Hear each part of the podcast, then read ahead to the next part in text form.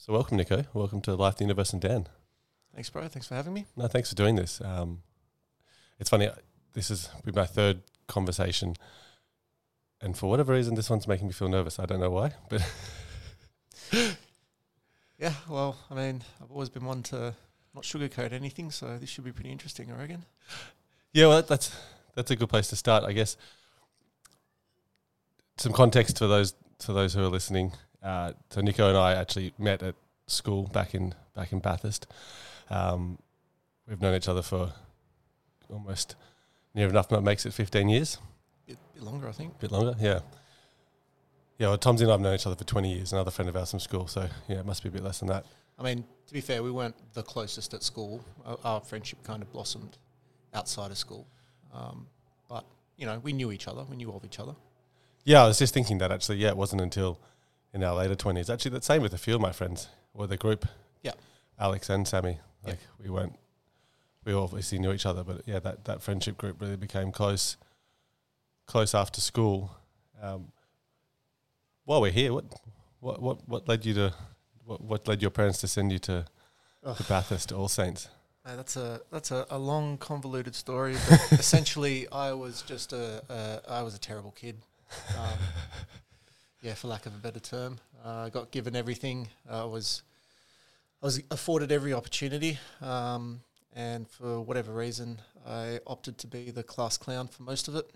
And uh, yeah, I uh, I screwed up at the school that I wanted to go to, and was given an ultimatum uh, either to go to a boarding school uh, in Bathurst or King's College in, in Sydney. And I, I chose the boarding school in Bathurst because there were women there. Yeah, well, Yeah. look, and as knowing a little bit about Kings, I wouldn't want to go there anyway. Um, So, yeah, and then I, I actually got kicked out of that first school. Um, and it, All Saints was the second school that I that I ended up at, at um, in Bathurst. So, do you, and by second school, you mean you, you tried Scots Yeah. first? Yeah, so I got kicked out of Scots first. Was- back in the day, it was quite a racist school. Um, Yeah, or being a country school, I guess they're a bit backwards. yeah, and I mean, like, just even the way the teachers spoke to some of the, uh, well, some of the, the, the boarding masters spoke to some of the uh, the international students was. Uh, I mean, I thought I'd copped a bit of racism, but nothing compared to those because they. I'm not sure if they could understand, like if if the, not sure if they could understand the the boarding masters were being so rude to them, you know. Probably not. In that, if they were the, the, the Korean exchange and those. Yeah. We had a lot of Koreans at All Saints. They were great. I remember. Yeah. they were, they were very funny. Uh, yeah, your your background when you refer to racism, you, you're referring to the fact that your your your ethnic and Yeah. European background. Yeah. Um, so half Greek, um, but you know, some people from across the street might think that I look a little bit Lebanese or Afghani or something like that. Could be mistaken for, you know, some, something along those lines. But uh, yeah, half Greek, so very hairy, quite dark. Um, so yeah, just going to a school where my first name wasn't, you know, Bob, and my last name wasn't Smith. Yeah. They were, they were pretty, uh, yeah, more so from, more so from the, uh, from the from the teachers, not so much the kids. Really? actually, believe it or not. Yeah. It's an interesting thing to observe. Yeah, as the kids, you weren't wearing RMs and jeans and flannelette shirts. You were. I tried. I tried I to. try. Yeah. but uh, yeah, no, it just didn't, didn't didn't quite fit in. What? Why did you get the nickname? I- I've been fascinated by it. I've never referred to you as it, but for a long time at school, we referred to you as uh, Fat K. Now your name is Niko Kurios, Yep. so K. So yeah, the K uh, is a yeah, obviously the first the first initial of my of my last name. So the fat actually comes from uh, way back in the day. I grew up in uh, Lower North Shore uh, around Gordon, and there was a internet cafe back in the days when you know you still had dial up, and it was more fun to play games on a local area and area network than it was to. I mean, online gaming wasn't a thing yet because the speeds weren't weren't enough. But you know, Counter Strike and uh, and and and whatnot were available at internet cafes. So used to spend a lot of my afternoons there, and the clan that we came up with, me and a few mates at the time, was was fat, and just so happened that I was about, you know, at the time five foot tall and weighed about 130 kilos. So it kind of just stuck. That's a big boy. Yeah. so, And so from from from getting kicked out of Scots and coming to All Saints, how was the the, the different the contrasting sort of difference? Because you you've got you know you're still friends with, you're pretty close with with the boys these days. Like they're probably your you know your oldest friends, and you went to boarding school with them. What was the why why did All Saints stick for you? um, so I think a lot of the All Saints was because I went to four high schools here in Australia, and I did a couple of schools over in Cyprus as well because I was just that crap. Um, but um, All Saints. All the schools me- were just that crap. Well, no, no, I was uh, like I said, I was, I was, I was a little shit. Um, All Saints was the first school that I got to where the teachers and the students both te- both treated me like a human, not a student. Mm. So, um, Yeah, All Saints was good for that. yeah. Um, so, one of the things that I had a lot of trouble with was uh, getting caught smoking all the time. Yeah, Uh, I'd been smoking cigarettes since I was about oh, seven or eight years old. Um, used to steal dad's cigarettes out of the cupboard, and yeah, so smoking and, and school for me was was a bit of a challenge. Uh, and All Saints was the first school that I got to uh, where Jenny Williams, the principal at the time, was like, "If you want to smoke, I don't care. Just don't do it around any of the other kids." Mm. So I kind of had that that liberty, and you know, not having to worry about that, I guess, allowed me to concentrate on failing all my classes. yeah. Well, I was never one to judge when you were at school. We may have been the greatest of friends, but your class class antics were no worse than mine at times. So, I um just as a as a side note, I recently went to TAFE to do my carpentry certificate as an adult apprentice, and I spent six months with sixteen and seventeen year old boys, and I feel like that was the universe.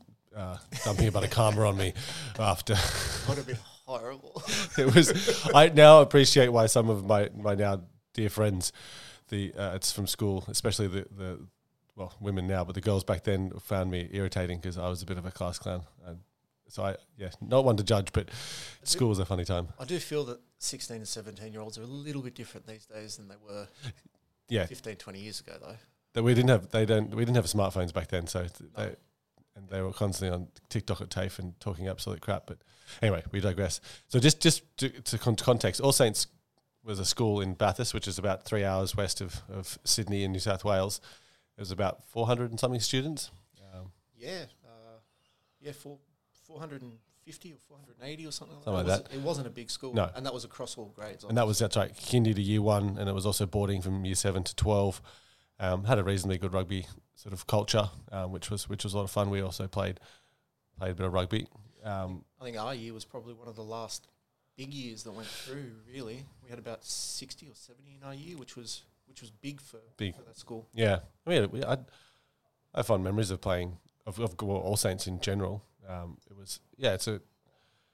I owe a lot to that as well from the, the yeah the openness of the student, the, sorry, the teacher or the students as well. We're still it's crazy how many friends we still have from school, Oh, yeah. um, Yeah, yeah. and the, the the gang's still still pretty close. But the teachers, especially, I remember, they said the similar thing to me. Just look, don't if you don't want to work, that's fine. Just don't disrupt the other students who want to work. And so I just, I think we both just I sat up the back and did nothing.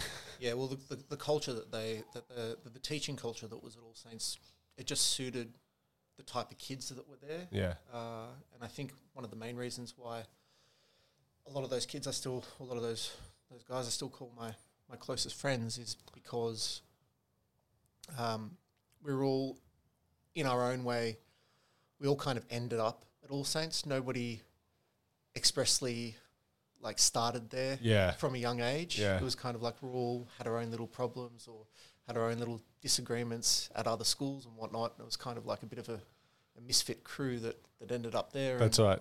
yeah, we kind of just we guess we gelled over that as well. Yeah, well, we- we're we're all a bit, we all have our own uniqueness, and I think yeah, we saw that in each other. I think that's what I love about our friendship group these days. But also the alternative. I remember going to school. I remember when mum and dad finally took me to high school. It was Bathurst Tile Kelso, and there was just no chance that I was going to go to Bathurst Tile Kelso, and so we went to Scots, and Scots, for whatever reason, was just we didn't even think of it. It was either Stannies and Stanislaus up on the hill or Scots. And I remember meeting the headmaster and then going to see All Saints just after that and saying to mum, please don't send me to the school on the hill. I want to go to the white one down down by the with the nice pretty with the nice pretty lands and the and the, and the nice teacher. Also, Stannies terrified me. It was so grim up there, that big old church. Yeah, kind of like a. I mean, I've, I've never seen. I've never seen it, but kind of gave off like Hogwarts, but without the magic. Yeah, well, Hogwarts with um, yeah, with with instead of wizards and happiness, it was yeah, torture and many other things that I won't comment on this Yeah. podcast. Um, Please don't sue us. yeah, yeah, that's right. So, yeah, All Saints, we go through All Saints together, not that close, but then after school, I remember actually, yeah, funny with a friend, with one of our friendship groups. Yeah, we weren't close at all, and then I bumped into him in at at, at City Fit in the gym just after I got back from Europe after my gap year, and I was like, oh no, not him. And I think he said the same thing, and then we but we had to go past each other to get out of the gym, and so we had a chat, and then I was like, oh, oh, you you've grown up, and I've grown up. Let's hang out, and then we became close friends, and, and by virtue, then we started hanging out more. Yep. And then the other, and then the sort of the four of us started hanging out. What- You're after school. You did? Did you go to university? Uh, y- kind of. Um, so I didn't get a high enough uh, ATAR or UAI back then. UAI back then. Yeah, that's one. Uh, I didn't get a high enough UAI, so um, I was doing like a bridging course, Oh yeah. business studies, uh, to get into some sort of business degree. Um, about three months into it, I lost my license and could not be stuffed walking the 1.8 kilometers to uni. So literally that binary. Hey. yeah, so I, I just I just had a I just had a bit of a gap year here, and then got to the end of the year and sort of turned around to my parents and said, "Oh, I don't think uni's for me. I Want to do something else." So, yeah, kind of fudged my uh, results a little bit. Said, "Yeah, look, I'm doing all right, but I just I don't want to do uni." So, but yeah, I, I failed because I didn't show up, which is fair enough. Hey, look, we've all been there. Um, but you then went into to the family business. Uh, not immediately. Um, so I went and did some. I went and did some door to door sales for Optus. No way. That was fun. Knocking on people's doors. You yeah, in a suit in the middle of summer. no way in Like, Bathurst. no, no, no. This is all in Sydney. Like, and for some strange reason, they thought it, it would be good a good idea to always give me like the shire suburbs. So because of the way that I looked, walking around, knocking on people's doors, I was just knocking on people's doors, and they were just open. Fuck off, you wanker! I don't, don't want to hear it. yeah. Yeah. So anyway, about six months of that, I got tired of it and uh, went and then started working uh, for a structural uh, engineering company, um, doing like welding and stuff because I did a lot of automotive and welding uh, through through school. Um, and then yeah, did that for for a little bit, and then uh, eventually um, ended up because I had a disagreement with uh, with my dad for a couple of years, so we didn't talk for a while, and then um, yeah, ended up going and giving mum a hand one day, and that was 17 years ago now. So yeah, heavily invested in the family business. Heavily invested. but you've got a, a natural aptitude for creativity, and why? Why do you? Why did metal metal work fascinate you so much? Was it relation to the cars in particular, or was it just the metal? Um, yeah, a little bit of both. Like, I've when when kids when they're little, they've got their they've got their little their little dolls and the things that they play with. Um, I used to have about 200 max, Matchbox cars that I would line Yeah. up in lines underneath my underneath my doona every night, you know I couldn't sleep unless they were all in the bed, and I knew every single one of them. I knew what type of car they were. I knew all of the power stats of them. Blah blah blah blah blah. I've forgotten all that now, but Yeah, like I was just car crazy when I was little, and then um, yeah, with uh, with the business, obviously doing uh, performance parts for cars and whatnot, uh, the family business, it's kind of a bit of a progression, natural progression into it, I guess. Um, and I, I I love, I do love working with stainless steel. It's uh, it's not an easy thing to work with. no, no, it's not. Um, it distorts. It changes shape depending on its heat. Um, yeah, it changes color. Uh, you know, welding it together too hot can destroy a piece. You know, you, you've got to be, but welding it together you know too cold and it will it will fail. So it's brittle. Is it, it becomes brittle when it's too cold? Like when it's- so it work hardens. So when you're drilling it with a with a with a drill piece or whatever, it'll it'll be fine, fine, fine, and the next thing it'll just snap your drill. Snap, yeah. Yeah, I've, I've only had a little bit to do with it at work. Yeah. Um, Can, it can be real painful. what, is there a reason for that? The metal, metal metallology of it? Is it the Uh, so it's got, um, can't remember exactly what it is, but so uh, it's got nickel and something else in it. And then when it gets hot, it actually changes the molecular molecular structure of it, and all the little uh, all the little. Uh, it's got chromium, iron, and nickel.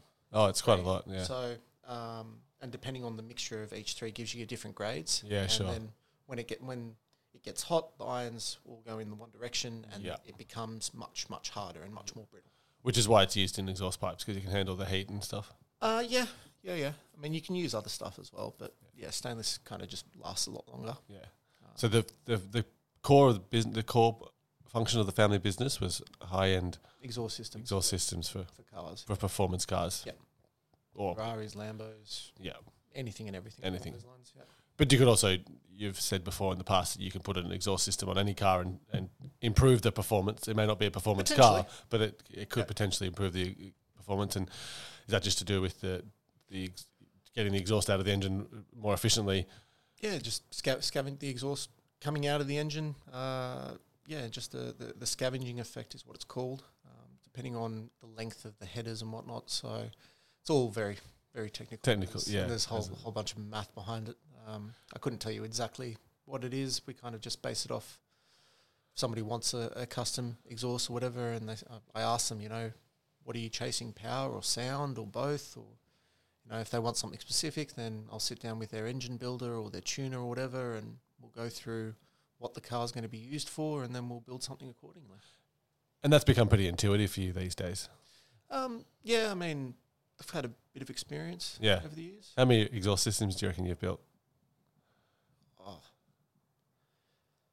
say five cars a day for the last 17 years. okay. like the the big cars, like the big jobs, like maybe But a few, but a few thousand, we could probably uh, surmise. easy, Easy. Yeah. Yep.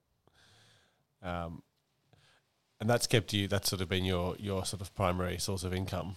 Um, but you've also had a love of cars for, for as you said back in as a as a child, lining up your Matchbox cars in bed. But Yeah, what? yeah. But your dad was also into into into racing as well a bit, wasn't he? Yeah, so he did. Uh, he did a whole bunch of rallies. He did. Uh, he loved to do long distance rallies. So he did the London to Sydney in 1993. Yeah. Um, shipped the car over to London. It was a, an old EH Holden. Um, and yeah, him and a couple of his mates did uh, did the London Sydney in 1993. Then in 1997, he drove a Datsun 1600 from Panama to Alaska. Uh, and then in 2000, he also drove the same Datsun 1600 from London to Sydney again, but this time with my mum as the navigator. Navigator. Yeah, I've always found that that fascinating on so many levels. that Yeah. you, you, because navigator's a pretty pretty critical role in, in a rally. If I, I look, I know very little about rallying. I've watched a little bit of it, but it's at the, the, the breakneck speeds they're traveling around on these tracks, and the way in which they re, the navigator has to read out.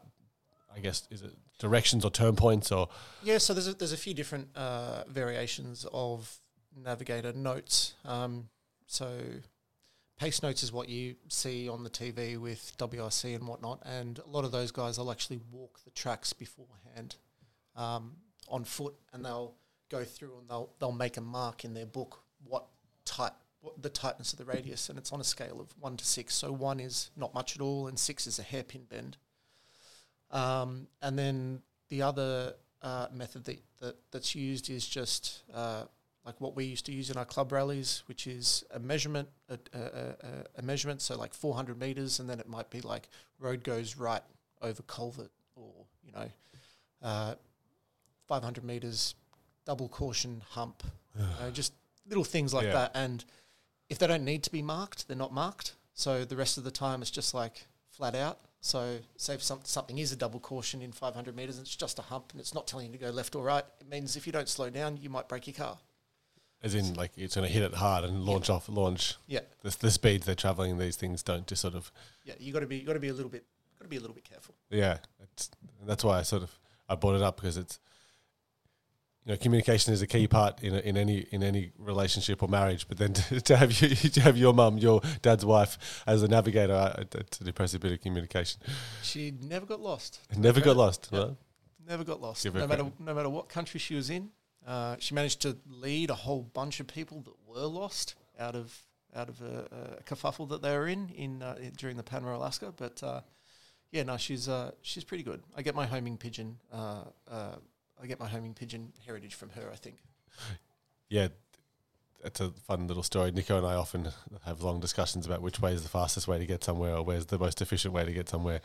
We have uh, we have our ways, but we seem to only just my. but Niko's probably have- faster than me driving, so it generally beats me. We, we have we have a mutual respect these days. We have a mutual respect. We, yeah. Yeah. One of our friends has an inability to find himself away from a block away, and so that's always fun. The contrast is funny. Where I think you could drop either Niko and I anywhere in a radius of about 600 kilometers from Sydney, And we'd be fine. And we'd be fine. I would happily walk it, and you'd happily drive it, and we'd Yeah. figure out a way to get home. Yeah, homing pigeon. It's like I can sort of see whether it's a homing pigeon or I don't know how you can see it, but in my head, I can. There's a map in my head of most of the roads that I've driven on in Sydney, Yeah. and I roughly know where everything leads, and I have Yeah. a reasonably good idea of north, south, east, west. Never eat soggy Weet-Bix. Yeah, I'm I'm I'm, pre- I'm pretty good. Like anything north of the bridge, anything around sort of eastern suburbs, inner west, pretty good with. Um, the rest of Sydney kind of scares me a bit. Yeah, my my um my girlfriend lives down in uh, Maroubra, and I've spent a bit of time down in Maroubra and East Gardens and uh, La Perouse, and I have no idea where I'm going. I'm slowly getting better at it, but I just I get confused every time I, I get down there. I have to ask for directions. Yeah. And I've been going down there for almost a year now, so you'd think it's just I've never spent any time down there, so I've got no. Well, that's what I. That's my excuse anyway. I've got no map of the area. Um, anyway, I've, I've I've I've actually I've actually forgotten a little bit about yeah, Sydney. Like back when I was doing my when I had my my L well not my L's, but I mean I did thousands of kilometers Yeah. licensed, thousands and thousands. Um, but uh, you know, I started driving a mate's brother's car. After he would get too drunk, he'd be like, "All right, Niko, you can have the keys now." And he lived just next to the Galston Gorge, so as a 12, 13 year old, I'm in his little bloody see a little Toyota Celica with a twin cam motor in it. So I used to just fly up and down and take whoever wanted to come with me for joyrides. Um, and then yeah, uh, all through my P's, like I would go, I would go and borrow one of the, the one of one of the the work cars. We had these little Hyundai Excels that had sign there was sign written all over them. Right, and we used to wouldn't go any further north than Newcastle, any further south than Wollongong, or any further west than Windsor, and would probably do about a thousand to fifteen hundred k's a night in a Hyundai Excel, just for shits and giggles. And for anyone who doesn't know what that actually means, it's 200 kilometers to Bathurst, and that's a three-hour drive. So it's a it's a lot of kilometers. It's you know it's a thousand kilometers to Melbourne. It's, it's ten hours worth of driving It's every night. it's it's a lot of driving. A lot of driving. Yeah. Uh, you did a bit of rallying in the past. Yeah, I got given an opportunity. Um, jump behind the wheel. Um, so mum navigated for me for the first. Well, I started navigating for dad initially, uh, and then How was that navigating for your dad? um, he was just frustratingly slow. Oh, really? Yeah, I mean he was he's he was an okay driver back in the day, but like he was just. I was like, come on, man, you put your foot into it. Like, don't be so don't be so gentle. Well, so the first, so the first, the first couple, the first rally that I ever did, we finished, I don't know, like fifteenth, sixteenth, or something like that, out of about forty cars, which was about average for dad. And then I was sort of been a, been a, I was antagonising him a little bit and uh, you know egging him on, and then uh, the next rally we actually won our class and we came like seventh outright. So he responded a little bit, and then um, yeah, he finally gave me a go. Mum jumped in the in the passenger seat. I came third outright in my first ever rally, um, and then I was the highest placed rookie as well. The next rally I came fourth outright. The next rally I put it on its roof uh, and didn't finish the rally um, with my mum not navigating. And then the very next rally after we fixed the car, painted it, put new sign writing on it, blah blah blah blah. Um, mum back in the navigator's seat, so I'm sure dad thought, yeah, no, he'll be fine. He'll be fine. You know, he's got mum's mum's watching him again. He was not going to do anything stupid. Anyway, sure enough, um, halfway through the Saturday, it was two day rally, Saturday and Sunday, and halfway through the Saturday, managed to put it on its lid again. Oh, This time with mum in the car. and by lid do you mean flipping it? Yeah, yeah. so ended up on its roof, and because we were across the track, actually had to had to release the belt, which drops you on your head Out. onto the yeah. So I'd, and then I had to crawl out of the car, and because we were straight across the track, I had to crawl up, uh, run up the road, and stop the next car, uh, which I did. And then I can hear through the can hear through the radio, Mum going, "Help! Help! I'm stuck in the car." Because God. she got really disorientated. Because when you go upside down in Yeah. the car, it's, it can be quite disorientating. At She- speed too, I imagine. uh no, it was really muddy. Like it was Oh, the okay. so, so the, the rollover was so soft we didn't even break any of the windows. That they only broke the front windscreen when they rolled the car back onto its wheels. And yeah, we were we were we were one of it was really really muddy. It was a field of about sixty cars. It was a big rally. Uh, so we put it back on its wheels, and we were plumb last because of the, the way that the timing works. Yeah. Um, but we were one of only eight cars that actually finished every single kilometre of competitive that rally. Yeah. So, um, but yeah, they ended up calling it off because uh, you know cars were getting bogged, and then the full drivers that were going in to recover them were also getting, getting bogged. bogged. So Was this out near Bathurst? uh, it was actually in Orange. Orange, yeah. Yeah, and in the fi- in the state forest, like the pine Yeah. forest. Yeah, yeah. Yeah, lots of rallies out there. Yeah. Excuse me, I seem to be coughing badly. One sec. So yeah, no, I got an opportunity. Um, yeah, had some okay results, and then yeah, put it on its lid. Uh, with mum in the car, put it on its side with another mate navigating for me, uh, and then also uh, the one that was the final coffin in the in, in the nail, uh, which killed the motor, was um, talking about those double cautions before. So there's actually a triple caution, and it was we we're coming down uh, a hill uh, just on a fire fire trail in a in a in a in a pine forest, and the call was uh, triple caution. It was lo- long straight, one point one kilometer long straight, and there was a triple caution in the middle of it. And uh, my mate Benny goes, "Yep, triple caution, 400, 300." He's counting it down, and I looked I looked at it, and from our position up on the hill, it just looked like a little speed bump. so I was like, I'm looking at it, looking at it, and we, we're getting to it, and I'm probably doing like maybe 60, 70 kilometers an hour, so not that fast. Slow down a bit for it. We get to probably 80 meters away from it, and I'm like, oh, that doesn't look that bad. Hey, Betty, check this out. So I put, knocked it back a couple of years, floored it, and as soon as we hit the ramp going up, I realized that I'd just made potentially a fatal error. I was like, oh crap.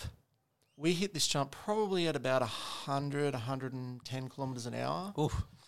um, we went, all we saw was sky, and then I must have blinked, and then all we saw was the red dirt. So we went straight up and straight down. We landed on the nose of the car. Is that because the hump was just that steep? It was, well, it wasn't because the hump was so steep. It was because on the other side of the hump, it had all washed away.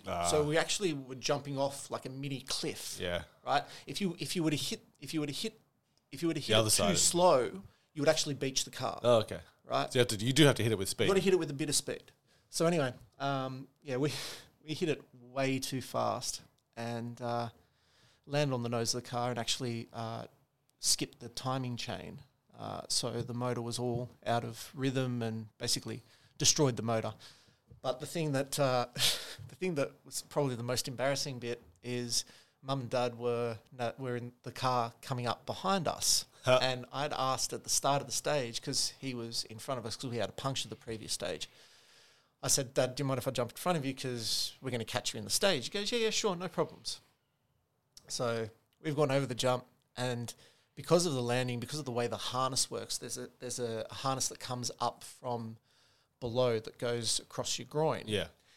And because we hit the ground so hard, um, the scene that my dad was met with as he's come over this little triple caution is his son and his and one of his good, good mates, both of the front doors of the car open, and us both on our sides just clutching at our nuts Oh, because, because the bloody harness. oh I can't even. Oh. So it took us about five minutes to gather ourselves, and then, yeah, we couldn't get the car going, so had to retire. Had to retire.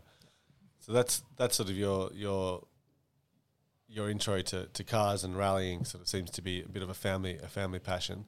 Um, and you're so you've left. You know, we've gone through school, left school. We're in Sydney. You're living in Sydney. You live. I remember spending a lot of time at, in Darlinghurst. But something that I found really intriguing about you, Niko, and as our friendship sort of went on, there was a big shift, a big change sort of happened. We weren't very close in the early days, in the teens and twenties.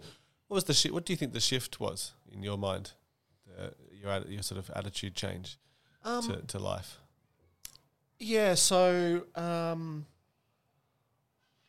prior to moving to uh, to Oxford Street, um, I was living in St Leonard's. Yeah. I was living there with uh, another guy, and um, How old are you at this point? This would be this would be uh, probably 10, 12, no, 14 years ago. So what, I'm 21? Twenty-one. 21, yeah, 21, 22. Um, so I was living with this guy uh, in St Leonard's, and yeah, like we were having parties every weekend. Cops were getting called, and like there was it was pretty full on. Um, and then yeah, I just sort of guess I had a bit of a wake up call. I think it was high on acid or something at the time, and just yeah, it's like maybe I shouldn't be doing. Maybe I shouldn't be maybe I should actually start caring about myself a little bit more. Yeah. Um, maybe cut some of the toxic people out of my life. So, um, yeah, kind of went through a little bit of a, a bit of a change, shook up my friend group, got rid of some people that, uh, yeah, didn't want I didn't want in my life anymore, and yeah, better for it, happier for it. Like, and nothing, not that they did anything wrong or No. anything, just you know, that wasn't the right fit for me going forward. So, yeah, sort of, yeah, decided to look after myself a little bit more, and Yeah, yeah, have a better better opinion of yourself. Yeah. Not needing to be so destructive. Yeah. Yeah, no, we definitely noticed a, a big a big shift in, in at that point. And then we all started hanging out quite a bit back then and you- mentioned acid before. Um, do you think that had an impact the you know, in a positive way, some of those experiences sort of Yeah, altering 100. perspective? oh, one hundred percent. Yeah. Yeah. Uh, in terms of uh, personally calming me down, Yeah. um, in terms of uh, expanding my horizons to, like, I mean, I I didn't dance for years and years. A, a massive, excuse me, massive audiophile. Um, like I've got, I don't know, maybe f- thirty speakers that I own, right? Yeah. Um, no, it's massive audiophile, but uh, never danced and was just self conscious, I Yeah. guess. And then yeah, when I had a had an acid trip, had a a moment of uh, introspection, and yeah, just started dancing and danced for a whole year after that, and it was the happiest happiest year of my life, I think, to date. yeah. What's what? What do you say about that? About dancing? You said it. You said Uh, that yeah, just dancing just made me. Uh, so I made it my New Year's resolution Yeah, to dance right. to dance every day. every day. Yeah. and I did that for an entire year. And anybody listening, I 100% encourage you Yeah. encourage you to do that because it was it didn't matter if it was a little bop in the seat or like a full on knife party running around like a Oh complete yeah. maniac. I did that the other day here. Like either, either either just the, just the just the movement. yeah. Uh, uh, Just put me. It didn't matter what mood I was in, if I was in a foul mood or a good mood or tired or whatever. Um, yeah, just it was it was it was really it was really uh, inspiring. There's actually a bit of science to it. There's Really? a, yeah, there's a science to to, to movement. Uh, the the flight or fight response in the body, the vagal the vagal vagal nerve or the door. I always get confused with the, the specifics, but when you're in a state of anxiety or, or anger, um, and you move your body in a really free and sort of easy way, the mind realizes that it's not in threat because why would you be moving in that way?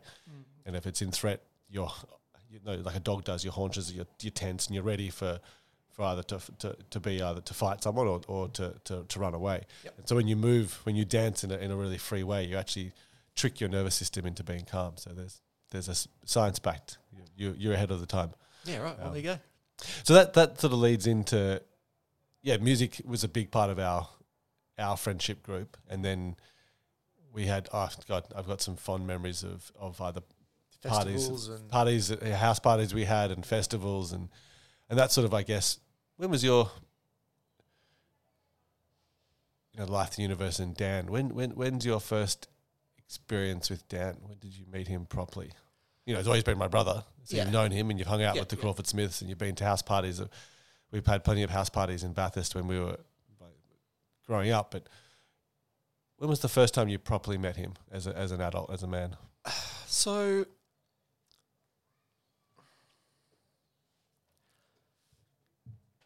I kind of feel like like we were we were we were close but not that close. As close as you could be to Dan in certain ways. I think you've covered it in the past what he was what he was like. He he would open up but he wouldn't open up would never open up all the way kind of Yeah, um, and I feel like because of the type of person that I am, you know, just a realist, and you know, I'm I'm very uh, uh, I like to get to the bottom of things very quickly, and that line of questioning sometimes doesn't sit well with certain people. So I think for a few years there, especially at the start of Dan, and because Dan and I were close, very close towards the end, yeah, but not not really at, at, the, at the start. Um, and it took, I think it just took, I think it took a lot of time for him to just sort of come out of his shell with me. Yeah. Um, he had, he had a, as, as, as you know, he had a different relationship with, with everybody that he touched. That's and that's sort of my that, that's you know, and, and you know, obviously pe- people listening, you, you sort of get some context to these conversations, but it's for me. He was my brother. I have a, have a very different relationship. Had a very different relationship to him, and, and do now in his in his absence. Um, but what what what was it like being a friend of Dan's? Because he wasn't, it wasn't, it wasn't a, like a friendship where he was just my brother and we hung out because he was my brother. He he did that was the beautiful thing about Dan. He did form his own relationships. And what was it once once you got through the the awkward phase? What was it like being Dan's friend? He was a brother from another mother. Yeah, know, he was just as close as, as we are. Like it just, like I said, it just it took a while for him to warm up. Um, well, not warm up, but it just it just took a while for him to, I think, come out of his shell. Um, and yeah, I mean, I think we became really close after Canowindra.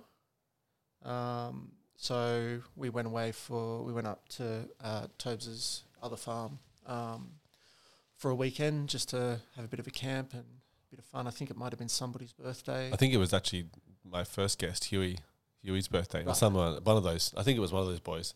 And uh, so Dan at that point had been when he was coming to Sydney. Uh, if he needed, if, if he ever needed a place to crash, he'd he'd obviously come and stay at our place at the, on the succubus couch. Um, Yeah, that that I, I I've spent many a night on that couch. Um, if for anyone trying to understand what it is, it's not like any normal couch. It it is the most comfortable couch in the world. It's the most comfortable couch in the world, but it's about three meters by four meters and about a meter deep, and it has these ginormous cushions.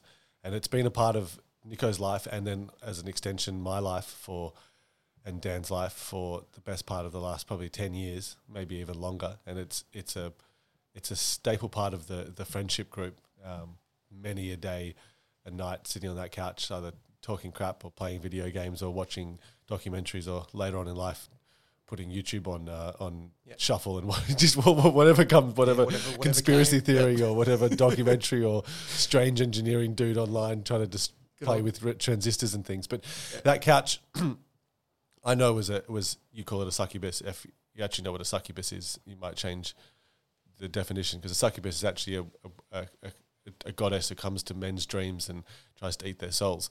but I suppose it does. It did try to eat our souls. So maybe it's a maybe it's an apt. Maybe it did ta definitely take my soul at times. Um, but for Dan, I I use the word another S word as a, as a bit of a sanctuary for him. You provided 100%, a, a yeah. safe place. He you know he had a few safe places that he could come. What was it like having Dan come in and out, but without it really knowing when or at what time or well, I think how long I he'd stay for? I think I think that's one of the things that uh, yeah, I think that's one of the things that I meant by it took a while for him to sort of come out of his shell. It took a while for him to realize that there was absolutely no judgment, and that Yes. that, that it, it took a while for him to realize that those words of encouragement, like I was saying to him, I ke- I kept saying to him, like if you ever need anything, you know, the the the, the door's always open. Yeah, keys, that would the key's always in the spot.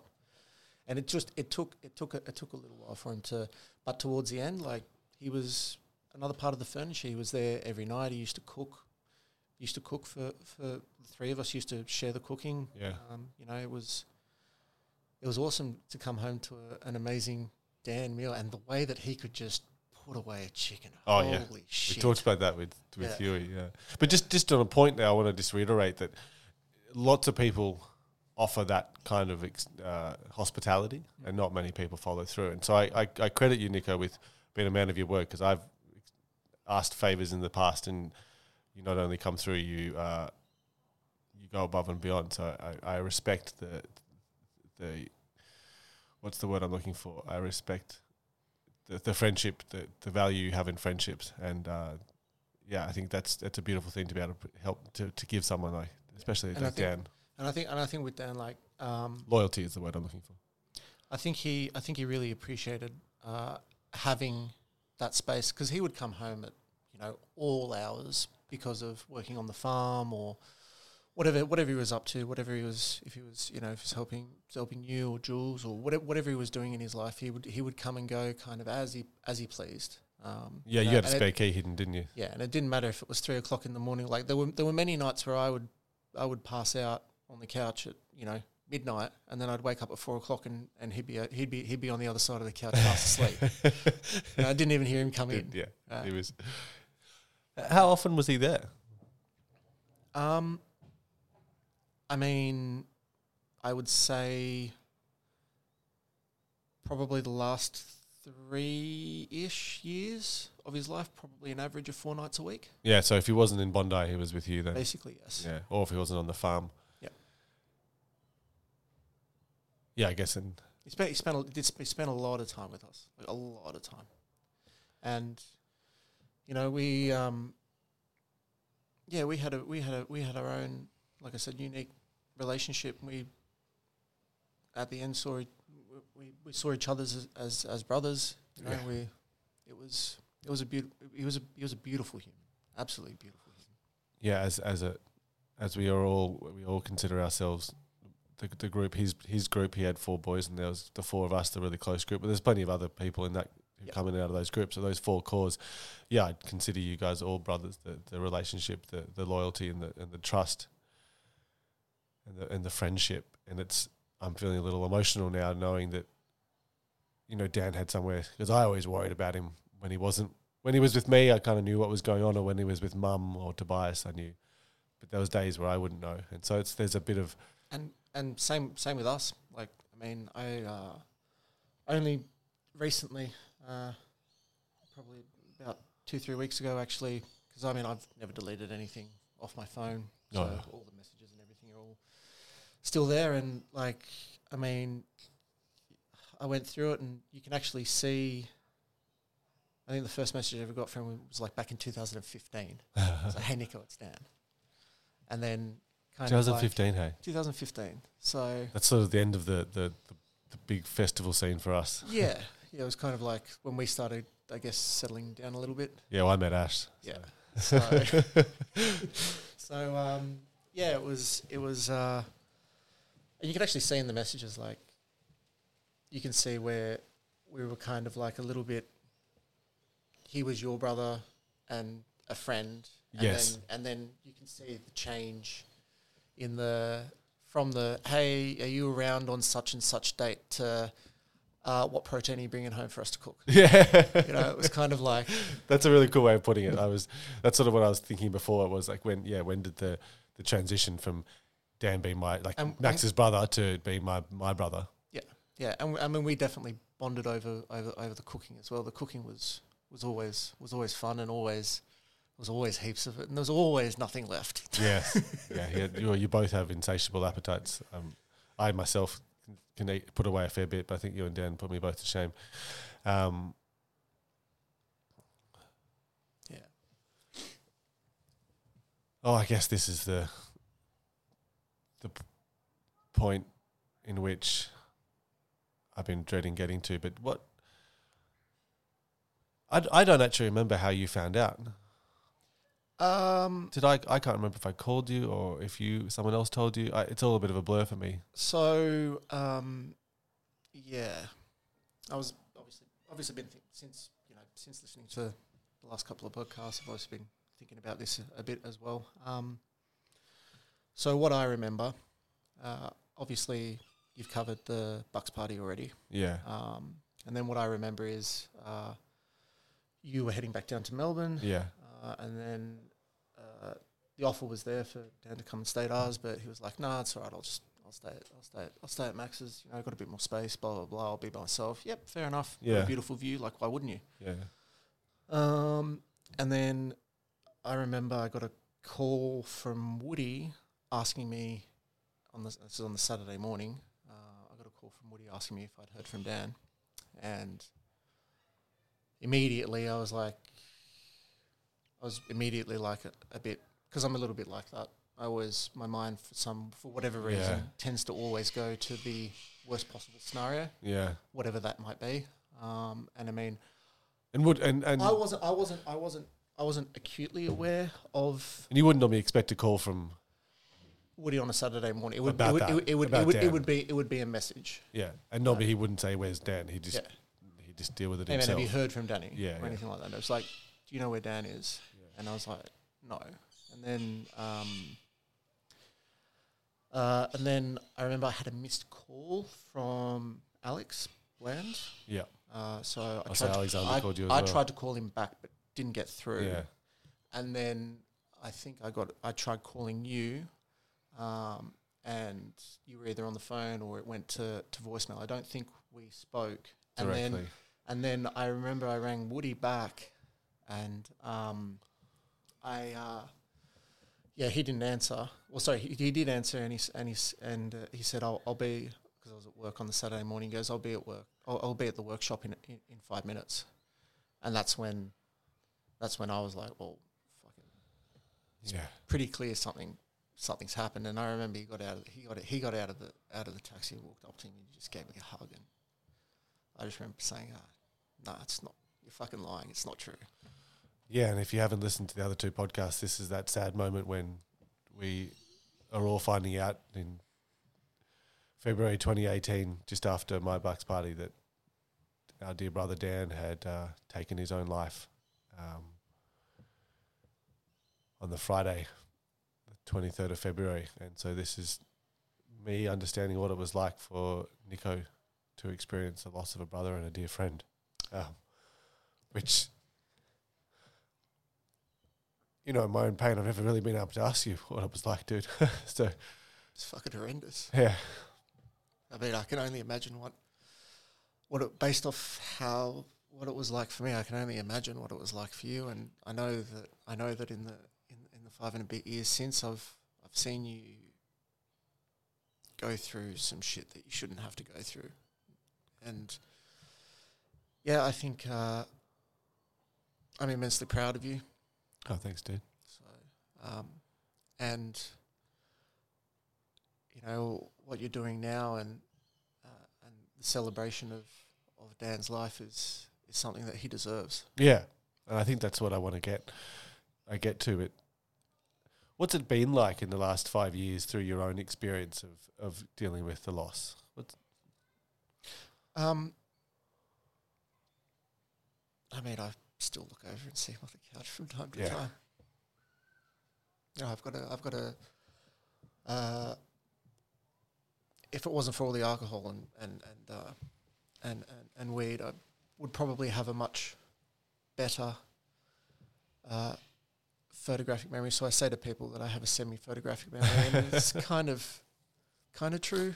Um, like I see when I remember Dan, I have you know these vivid memories of the, the pores under his eye, of his bright blue eyes, yeah, like that little tuft of red hair, Yeah. and like just the stubble that he used to try and grow. Oh god, like- it was great, wasn't it?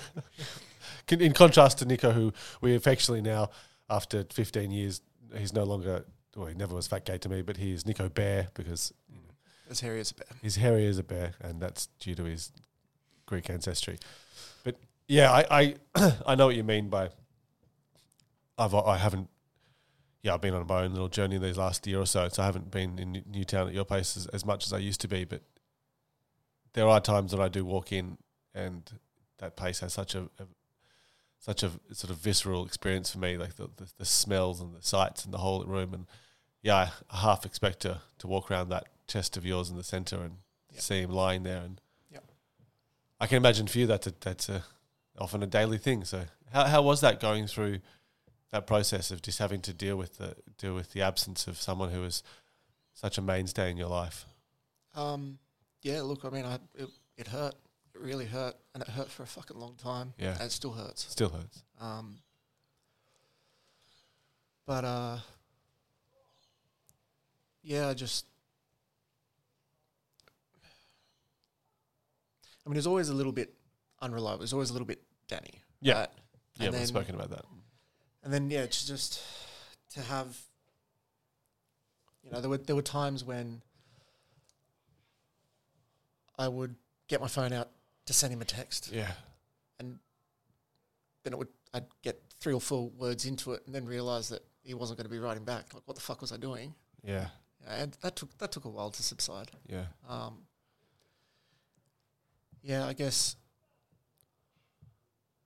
it was it was hard. It was hard. It was horrible. Um, but the love that we all have for each other and the way that we all supported each other, especially in the early days, um, I think I think really helped. I knew I wasn't alone. Yeah. We all let each other know that we weren't alone. Yeah. Um, so yeah, um, you know, I was pretty distraught for a little while. I'm, the, oth- the, I'm not much of a crier. I'm not much of a, an emotional person, uh, not outwardly anyway. Yeah. Um, It's good to. so yeah, I kind of, I guess, I wasn't being strong for other people, but if other people needed me to be strong, I had the capacity to do so. Yeah, hold space. Yeah. Beautiful thing. So, um, and yeah, I guess it's just, you know, every now and then I'll, I'll allow myself to think about Danny and how, how much fun we used to have and jokes and yeah, just, and I'll, I'll allow myself to, to cry a bit and, and remember and, Yeah. and feel the pain because, you know, you're only human, right?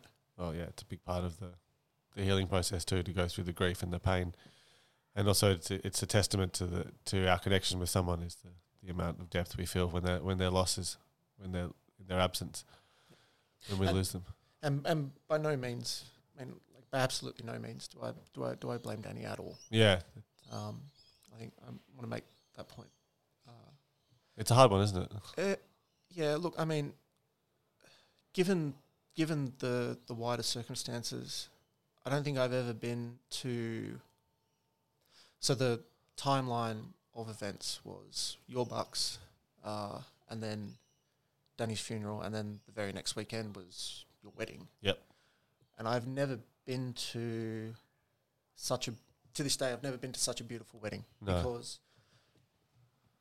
everyone that was at the wedding was at the funeral Correct.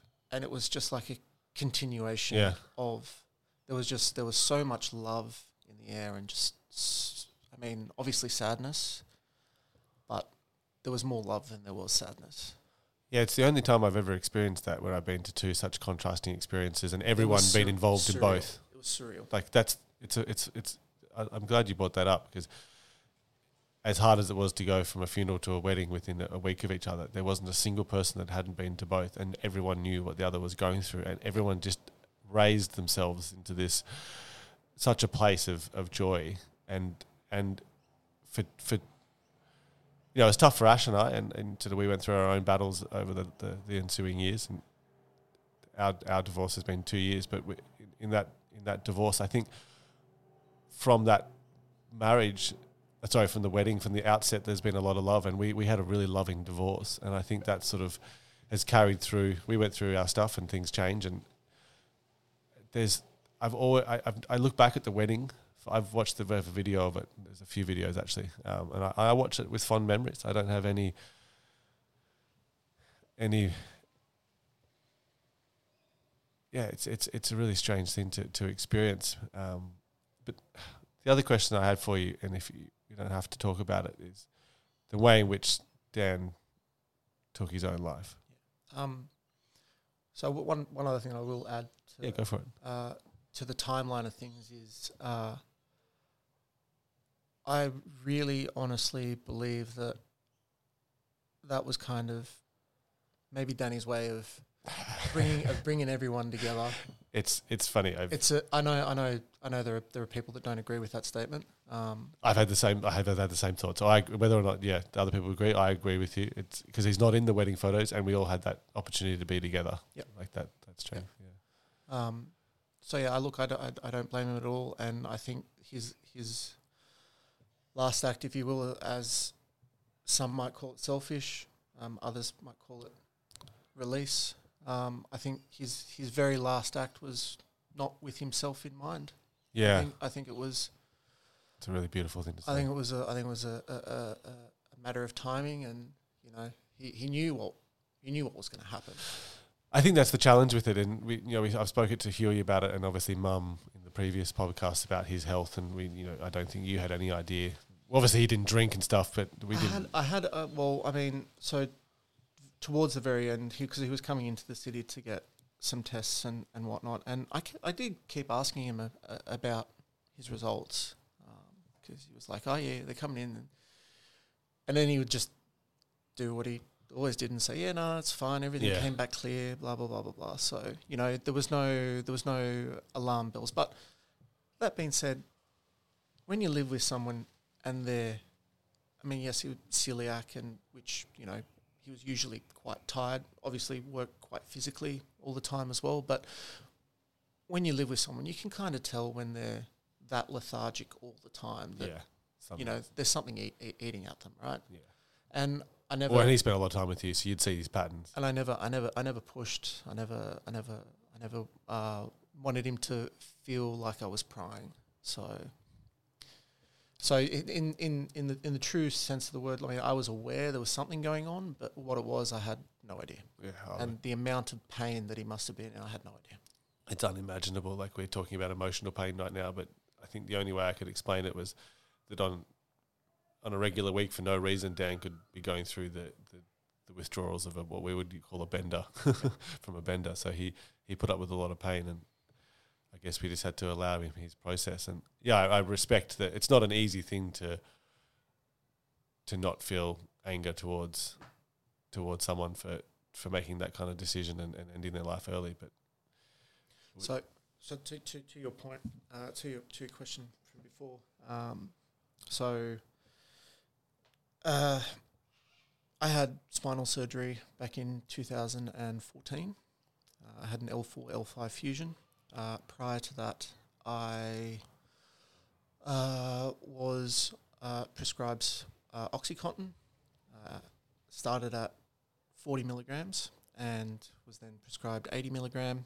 Uh, I was on. It's high, pretty high though, forty milligrams to start off with. I thought that was, was a like, big boy. yeah, 'Cause that Um, could that could knock out most people. So I started with one 80 one 40 milligram tablet a day. Realized very quickly that wasn't enough for the nerve pain that I was feeling. I was also on 1,000 milligram of Lyrica, uh, sorry, 3,000 milligrams of Lyrica a day as well. Um, so prior to the surgery, I was on OxyContin for about a year, uh, just waiting to get into theatre.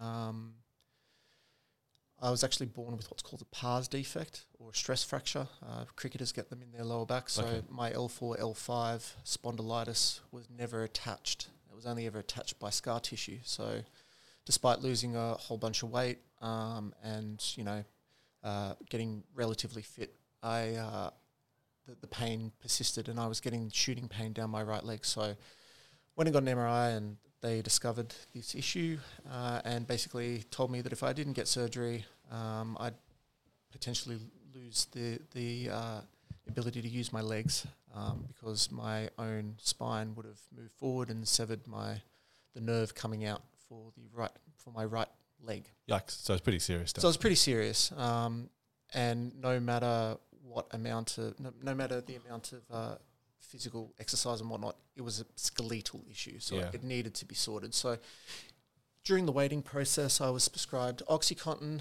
um, and I was to, just prior to my surgery, I was on 320 milligrams, or, f- or basically four boxes of endone a day, and I was also drinking close to a bottle of scotch a night as well, and also working twelve to fifteen hours a day. Like it Yeah, was, I, I did that. I did that for t- twelve months straight.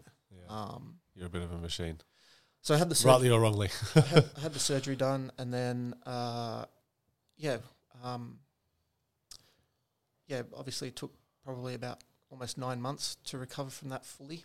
Uh, I was back at work within three months, sort of thing, um, and I was up until that point. I didn't actually smoke weed. Um, I was very much against weed because I started smoking weed when I was when I was way younger, and then went off it for a while, uh, and then to get off the OxyContin because the doctor didn't give me any more after the Yeah. after the surgery. That's the cool thing about that, isn't it? Yeah, he was like, he was like, oh, I'm not gonna, I'm not gonna scrub you anymore. You've had the surgery now. You don't need the OxyContin. I was like, okay, fair enough.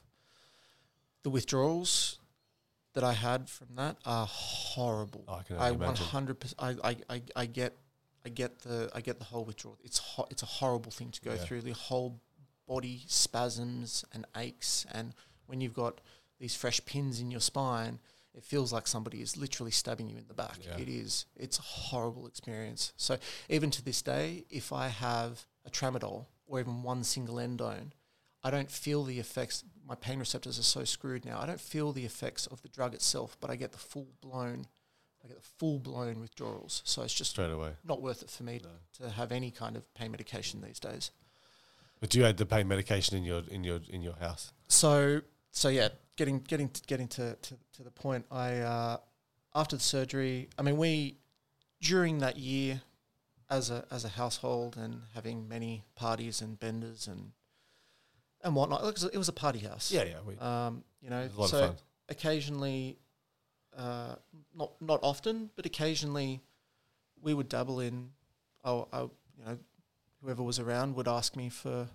Or I'd say, hey, do you want a little bit of oxy? You know, cut it up into quarters, into eighths, whatever. Little slither here, little slither there, Yeah. just to just to give you that nice little nice little feeling. And you know, Danny did did partake a couple of times. Um, So he knew like, about it. like we all did. So he he knew, he knew about it. Um, and then I remember I had like uh, one sheet, which I think there's either twelve or fifteen tablets on a sheet.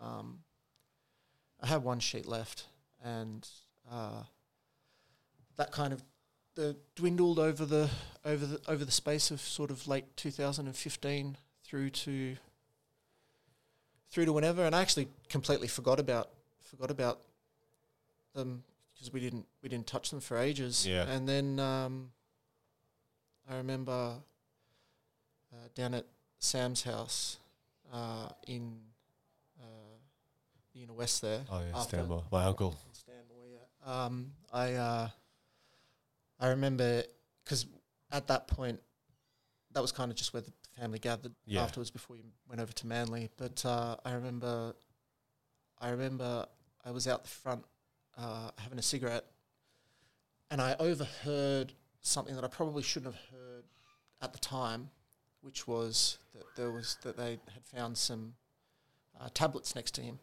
and I immediately, uh, I immediately called an Uber. Didn't tell anybody that I was leaving, and I went straight home. Yeah. I went straight upstairs, and I looked in my top drawer, and uh, it was abundantly clear that uh, Danny had, um, yeah, that Danny had come and grabbed the tablets out of my top drawer and uh, decided to take his life the most comfortable way, I guess he knew how. What was it like finding that out? Because I found out a different way. It was pretty fucking soul destroying. I um, Because I think you actually know, but knew before I did. Then well, I got in an Uber and I went straight back and I actually went straight up to Jules and I told her straight away. I said, "I'm really sorry, Jules, but he did take the tablets out of my out of my out of my drawer." yeah. I just remember, I just remember saying, "I'm so sorry." Have you ever blamed yourself? if if he didn't decide to go that way, he would have decided another way. And like I- and like I said, he uh, he chose the most comfortable way. Yeah. Yeah, yeah. He, well, I guess if he tried it once before, he knew how chill it was. Um, he's not not It can't have been easy knowing that though for you, knowing that they were. It wasn't. But I mean, the other the other side of it is, man, I, I can't blame myself for that because it would eat me. Yeah, yeah, I'm glad because I, knowing I, I give down to the de- decision, so therefore we have to give the mechanism, and the mechanism can't be brought back to you. So I'm I'm glad you you have, have been able to make some peace with that. Yeah. What was it like telling mum, my Julie? She's you know you've known her for a long time, but uh, Look, if there's one thing that I will say throughout the entirety, and I mean, obviously, I, I haven't, I'm not privy to behind closed doors or anything, but if there's one thing that I will say about Jules is one of the most stoic people I've ever come across, Yeah. and like I can, I can see where Danny gets it, I yeah, can see where you get it, yeah. like uh, her ability to hold herself together after just losing a son was awe-inspiring, um, which made it uh, even a little more daunting. yeah, Walking up and saying, "Hey, you know, I'm the main reason why Danny's not here anymore," or sorry, I've I'm I'm I'm the main I'm I was the the, the person that gave Danny the easiest out. yeah, yeah. You know, it's not an easy. It's not a. It wasn't an easy thing to do. No, it's not easy. At the end of the day, it's something that she needed to know. Yeah, I think I think it's, it was cathartic for her. I, I found out. I don't think I'd had a chance to talk to you at that point, but I found out looking through his, f- going through his history on his phone, On the, the, the all the all the pings of all the towers. Yeah. the things, but also the fact that there's, there's other drugs that he was searching were. were- I don't know anyone in my friendship group who has um, gout, so that's that was the. There were three other drugs. There were there was modafinil, not modafinil. What's what's your Uh, Mobic. Mobic and uh, yeah, some gout medication, and then OxyContin. And so, sadly, I I sort of knew who that was based on the fact that it was in Newtown. It was you. So, and I and I, I want to be very clear on this. Is I've never blamed you either because like like you, it's the mechanism is irrelevant. And when someone makes a decision, it's just it's hard to know that. Yeah, it was. I mean, if those tablets weren't there, like I said, he would have he would have found another way. Yeah, Like once once you once your mind is made up in in that in those circumstances, and I think yeah, once you once you once your mind is is made up, it's not really any turn. And when you're as determined and stoic and stubborn. as Danny was, yeah, I don't right. think there was. switch. In I the think you could have been in the room, and you still wouldn't have been able No, to stop that's it. right. That's that's the way I viewed it. Yeah. So it's been almost five and a half years. Um, what's it What's it been like over the last five and a half years? Do you think there's been times where you know we've always loved to party, but do you think that it's been drugs and alcohol have been something that's a necessary thing to deal with for you? Was it did it did it change things or Um, look, I definitely don't party as hard as I used to. yeah Um, body can't take it. yeah Not enough. Not enough of the mind left. I don't think. yeah So um, I've definitely slowed down. Uh, you know, just after later on in in 2018, I actually went over to uh, Europe and did a big Yeah, Europe remember tour, and I actually almost I almost died myself. Um, yeah I fell over after taking too much ketamine, Ketamine, and yeah story broke four ribs, flew for 13 hours. Uh, sorry, not 13, but flew for six hours, was in transit for 13 hours from, uh, flew from Ibiza to Barcelona, Barcelona to Rome, Rome to Cyprus with four broken ribs. Number 10 on the right side rib was actually floating. It was broken at the Oh. front and the back. So that's that's a flight risk. That's a punctured lung risk Yeah, you're not allowed to do that. not allowed to fly like that. You're So, yeah, um, that was a bit of a. I think. I think in combination with the events from earlier that year and and and sort of partying a bit too hard. That's it was kind of a, it was a it was a the final catalyst. Yeah. Um, and yeah, uh, I've definitely slowed down. Definitely slowed down. No, it's good. Look, I slowed very, very much down. I think I'll be almost two years sober this year. Uh, sorry, in October.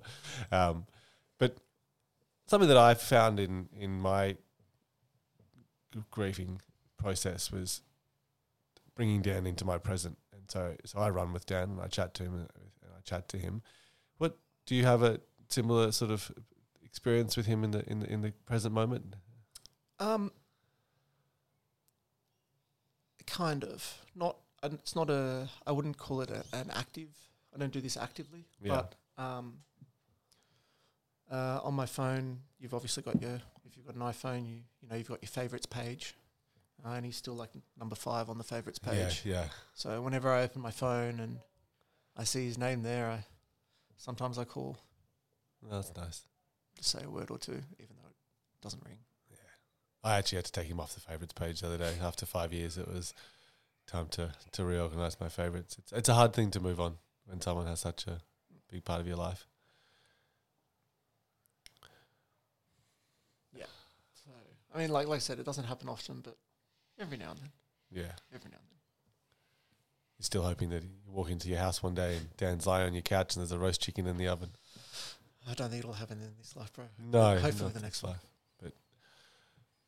Look, man, I, I think that's a really natural spa- spot to end. I, I really appreciate how honest you were about that. I I wanted to get you on in the early stages because I think it's it must have been really hard for you over those few years, and I was going through my own my own process, and it was really challenging. I, I didn't get a chance to to to sort of hear your to hear what you were going through, and I, I just I can't even imagine what it was like to lose a to lose a brother, to lose a friend, and then feel the responsibility of knowing that the, the mechanism of his depart departing was from a, from your front top drawer, and I just I admire the fact that you you haven't you haven't turned that so inwardly. I imagine you would have the tendency to want to beat yourself up about it. It must have been pretty close. I think I think given given the amount of love that was shown from everybody at the time, like, like you can't beat yourself up over No, that. no. You just you just can't. yeah, well, man, I I love you endlessly, and you're one of my greatest friends, and Love you too, bro. I really thank you for being on here and talking about life, the universe, and Dan. And I, I yeah, I look forward to the to the next the next few decades that we get to spend time together, and hopefully I'll get you back on again to talk about some other shit that's not so depressing. but I really appreciate your honesty and I Sounds like appreciate your love. Sounds like fun, and I love you too, bro. And I'm I'm really excited to see where all this all leads. Yeah, thanks, dude. Thanks for being here. Thank you.